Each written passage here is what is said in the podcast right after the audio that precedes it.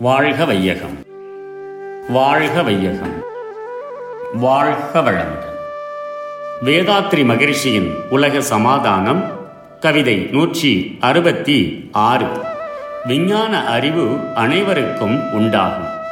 போரியலில் செலவாகும் மனிதர் ஆற்றல் பொறியியலில் திரும்பிவிடும் அக்காலத்தில். யாரிடமும் விஞ்ஞான அறிவு ஓங்கும் இயற்கை அமைப்பில் விளைவில் யூகம் நிற்கும். சூரியனின் ஒளிபட்டு சூடு பெற்று சூட்சுமமாய் அணு அடையும் காந்த சக்தி வீரியத்தை சேகரிக்க பொறிகள் செய்வோம்.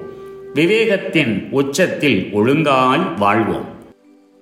மனிதர்களை மனிதர்கள் கொன்று குவிக்கும் போர்களை நடத்தவும் தளவாடங்களை அதிகரிக்க திட்டங்கள் சட்டங்கள் வகுக்கவும் இதுவரையில் பெற்ற திறமைகள் அனைத்தையும் மனிதர்கள் வாழ்வை வளம்பரச் செய்யும் பொருட்களை உற்பத்தி செய்யும் இயந்திரங்களை தோற்றுவிக்கவும் இயக்கவும் பெருக்கவும் திருப்பிக் கொள்வோம். இயற்கை அமைப்பு நிகழ்ச்சிகள். விளைவுகளை அறிவதில் அனைவரின் யூகமும் திரும்பிவிடும். சூரிய ஒளியை ஏற்று அணுக்கள் சூடேறுவதால் அவைகளில் அதிகரிக்கும் அளவிலாத காந்த சக்தியை சேகரிக்க எதிர்காலத்தில் கருவிகளை கண்டுபிடிப்போம் பகுத்தறிவின் உயர்வில் நாம் எடுத்துக்கொள்ளும் ஆராய்ச்சி முயற்சிகளின் பலன்களை ஒழுக்கத்துடன் அனுபவிப்போம் வாழ்க வளமுடன் May the whole world be blessed by the divine. World Peace by Yogiraj Sri Vedatri Maharishi. Poem 166 Scientific Knowledge for All.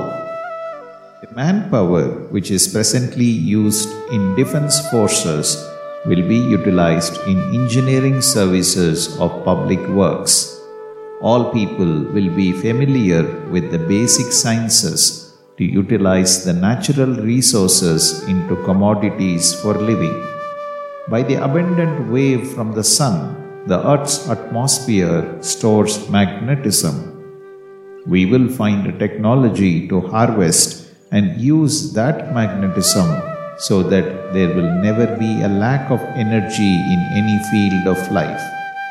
Today, the truths of science and those of revelation are thought to be different from one another. It is not so in reality. In future, both will be linked when some of the scientists become revelators through the psychic practice of inner travel. May the whole world be blessed by the divine. நம் கடமை அறவாழ்வின்